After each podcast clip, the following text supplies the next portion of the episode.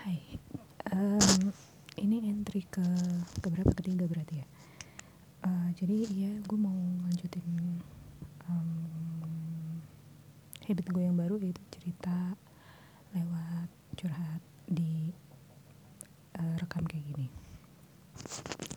Kali ini gue mau bahas soal masa depan by the way ini gue bikin kayak studio enggak studio sih kayak pojok rekaman dadakan gitu. Jadi uh, gue mojok nih duduk mojok. Terus depan gue tuh gue tutup pakai bantal gitu. Niatnya sih biar bisa jadi peredam suara.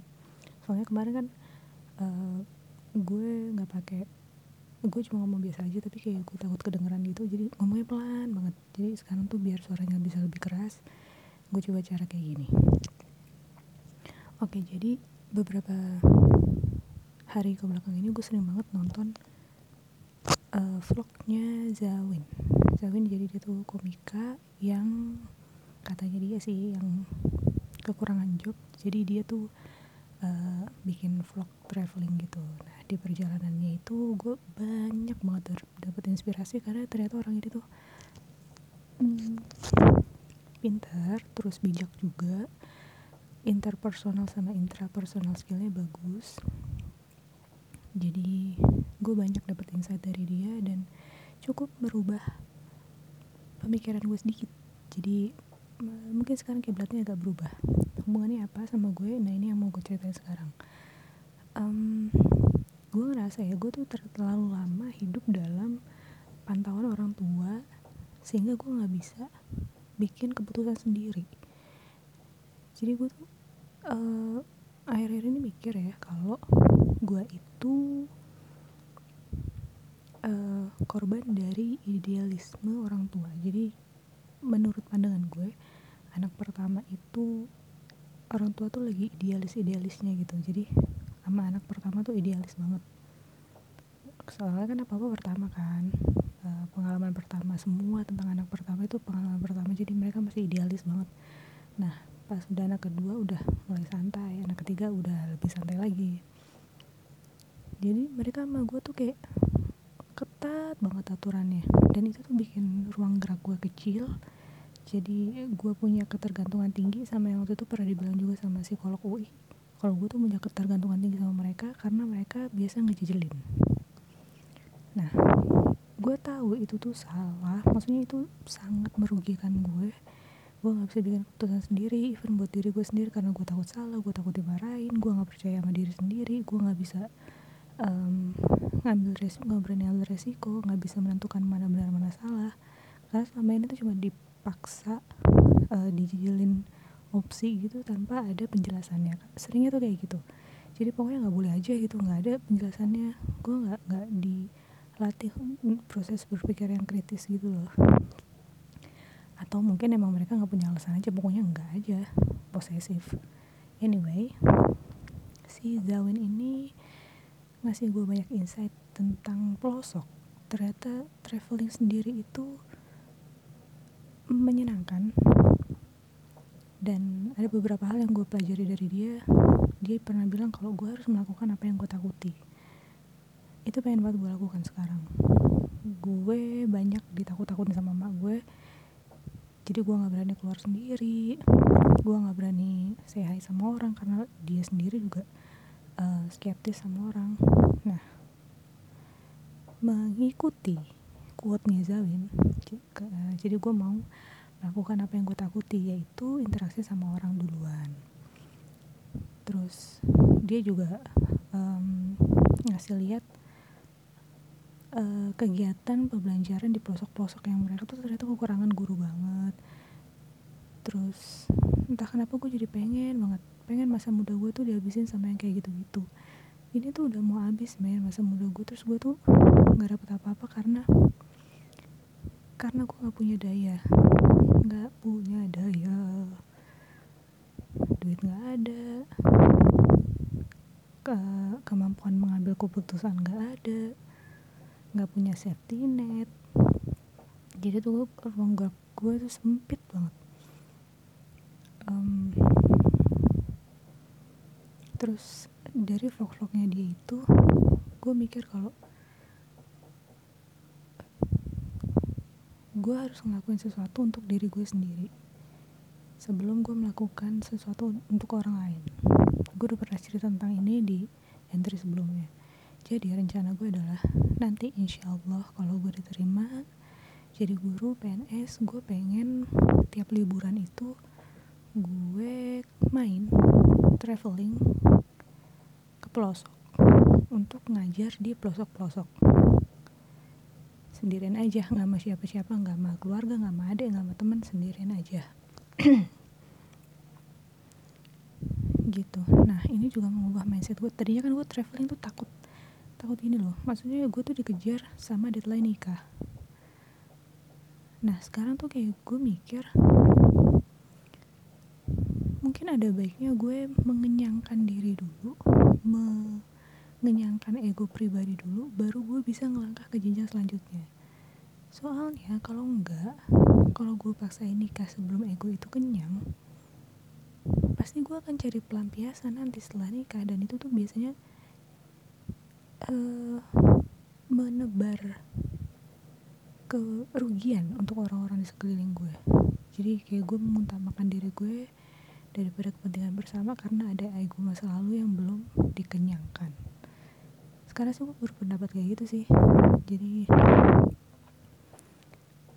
gue mengenyangkan diri sendiri. Gue membuktikan ke diri gue sendiri dulu kalau dunia tuh ya di luar, di luar sana tuh nggak seburuk semenakutkan yang lo kira. Lo tuh punya punya kemampuan. Lo bisa hidup di luar sana dengan kemampuan lo orang di luar tuh akan bantuin orang baik-baik. Mudah-mudahan sih kayak gitu ya. Pokoknya gue harus ngeliat dunia luar dulu gue harus berwawasan luas dulu gue harus menuhi ego gue saat ini dulu. Toh ego gue juga nggak muluk-muluk kan. Gue nggak kepengen motor trail. Gue nggak kepengen uh, party di A B C D E. Gue cuma pengen traveling memperluas wawasan melihat hal yang belum pernah gue lihat.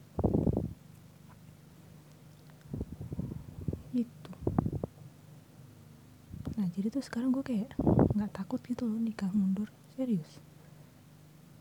Karena buat gue yang penting tuh siap. Bukan masalah waktu yang penting tuh siap bukan semakin cepat semakin baik. Yang penting tuh semakin siap. Dan gue rasa itu penting banget buat sekarang tuh mempersiapkan diri. Jadi mungkin target terdekat gue adalah mengantarkan diri gue untuk siap untuk mendevote itu me, mengabdikan diri untuk keluarga. Siap itu kan butuh kedewasaan butuh kematangan berpikir butuh objektivitas butuh ya nggak ada nggak ada konflik of interest gitu loh. Jadi nggak ada ego yang belum terkenyangkan. Jadi gue tuh bisa dia ya gimana ya contohnya nih ya bokap nyokap gue itu gue yakin banget yakin banget ada ego masa lalunya yang belum terkenyangkan. Kenapa? Karena udah keburu menikah. Ya itu takdir sih emang tapi uh, ya gue rasa dia mereka tuh masih punya keinginan tapi karena tuntutan keluarga tuntutan anak jadi keluar uh, keinginan itu dikesampingkan sampai sekarang. Sekarang pun gue yakin bokap tuh pas pensiun tuh punya cita-cita menyenangkan diri sendiri tapi ternyata nggak bisa juga. Jadi mereka menerima keadaan seperti ini adalah normalnya mereka ya begini. Tapi itu tuh berdampak buruk banget di keseharian di bagaimana mereka mengambil keputusan gimana egonya mudah banget tersakiti mudah banget tersinggung. Karena merasa belum kenyang sih menurut gue ada ego yang uh, yang masih ingin dibuktikan sama dia yang belum belum terkenyangkan. Gitu. Jadi gimana menurut kalian? Terus tadi kan si Ade nanya tuh eh gue nggak gue bilang ke Ade kok dia gue pengen dia ngajar di pelosok-pelosok. Terus kata dia ngapain mbak? Udah tua mau nyari apaan lagi sih? Buat dia yang orangnya saklek lempeng iya dia pasti mikir lu cari apa kenapa lu gak kerja aja sih? Gue gak ngerti mau pikiran lu. Pasti dia mikir kayak gitu. Karena emang dari dulu dia gak ngerti pikiran gue dan gue juga gak bisa menjelaskan apa yang gue pikirkan apa yang gue rencanakan ke dia secara rasional secara logika. Ada dua kemungkinan. Pertama yang gue lakukan itu emang gak bisa diterima logika atau gue aja yang gak bisa mencari logika me merasionalkan keputusan-keputusan gue. Gitu. Nah terus gue mikir nih ini yang salah gue apa mereka ya? Gue yang emang otaknya sih kenapa sih pikiran gue tuh beda gitu sama orang-orang? Gue pengen ini orang-orang pengennya normal gitu. Kalau kata quote-quote sih ya emang itu ciri-cirinya orang yang bisa breakthrough itu ya yang out of the box gitu. Dan mungkin di sekeliling gue tuh orangnya kayak produk pabrik gitu loh sama semua. Tapi gue juga nggak tahu ini gue yang salah apa salahnya salah bener apa salah. Blank sih. Ntar ya